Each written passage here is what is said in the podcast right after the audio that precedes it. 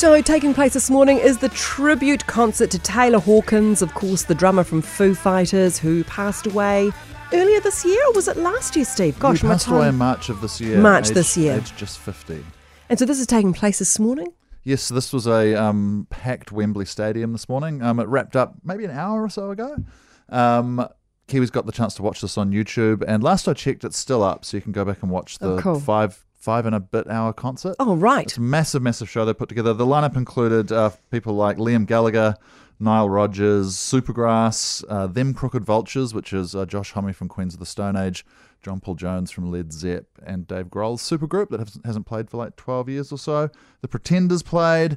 AC/DC's Brian Johnson played with Lars Ulrich from Metallica. Uh, on and on. Queen, and then Foo Fighters closed it out with a revolving door of awesome drummers filling in for the late Hawkins. Oh, incredible. Yeah, That's it's a very fitting tribute. show. Yeah. And if, as if that wasn't enough, as, as I say, you can watch it um, on YouTube on the MTV YouTube account. Uh, there is another one happening in LA on September 27. So this is really a chance for the band to to farewell their good mate, as um, Grohl put it on stage. For those of you who knew him personally, you knew that nobody else could make you smile or laugh or dance or sing like he could.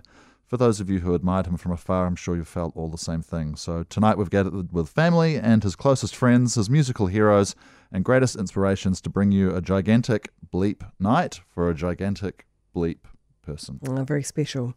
Now, tell me, there's a new season of the Waiata Anthems being released this week, too. Yes, so this is out on TVNZ Plus from tomorrow. Um, the first season of this was a great watch, following uh, New Zealand musicians uh, going through a journey of um, translating one of their songs into te reo, and it, it proved much more than just the words on the paper. So for a lot of the people involved, it's quite a deeply personal journey. Season two, I've seen a couple of the episodes from season two. Um, the subjects uh, this time round include Lorde. Um, and this uh, is really like as much about Dame Hinewehi Mohi as it is about Lorde this episode, um, because what it doesn't just do is explain the process of uh, translating uh, one of her solar power tracks into te reo, but um, the backlash that happened when that was released, which I think we can dust off our memory and, and recall that happening. Um, also, the uh, Cora and Page episodes are, are really great. These involve parents who uh, had fluency that didn't get passed down to their children, so it's a real chance for um, families to, to to build back some of that knowledge um, of today. And and you know, as as ever, the songs sound fantastic and the in the translations, which aren't always literal because. Um, you still got to work to the meter of the song and, and kind of capture the spirit of what's going on. So that's on TVNZ Plus. Right, so on demand. Yeah, from tomorrow. Yeah. Fantastic. And of course, also causing a little bit of controversy is the new Lord of the Rings, The Rings of Power series, which launched on Prime Video. I'm sure a lot of people have had a chance to take a look at it already. And New Zealand looks stunning, but uh, it's getting review bombed.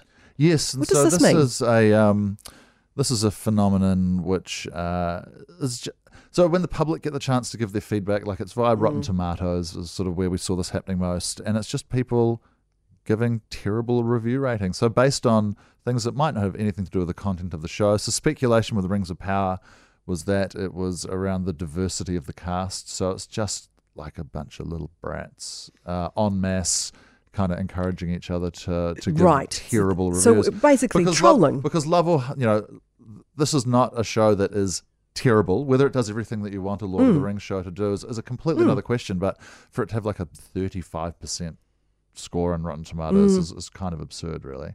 Um, but the first two episodes are out. It's very much still in kind of first episode is setup mode. Second episode gets underway a bit better, particularly as uh, the first sort of dwarf characters are introduced. Um, and I think there's a, a lot of the spirit and things we associate with Lord of the Rings is, is alive and well in the new series.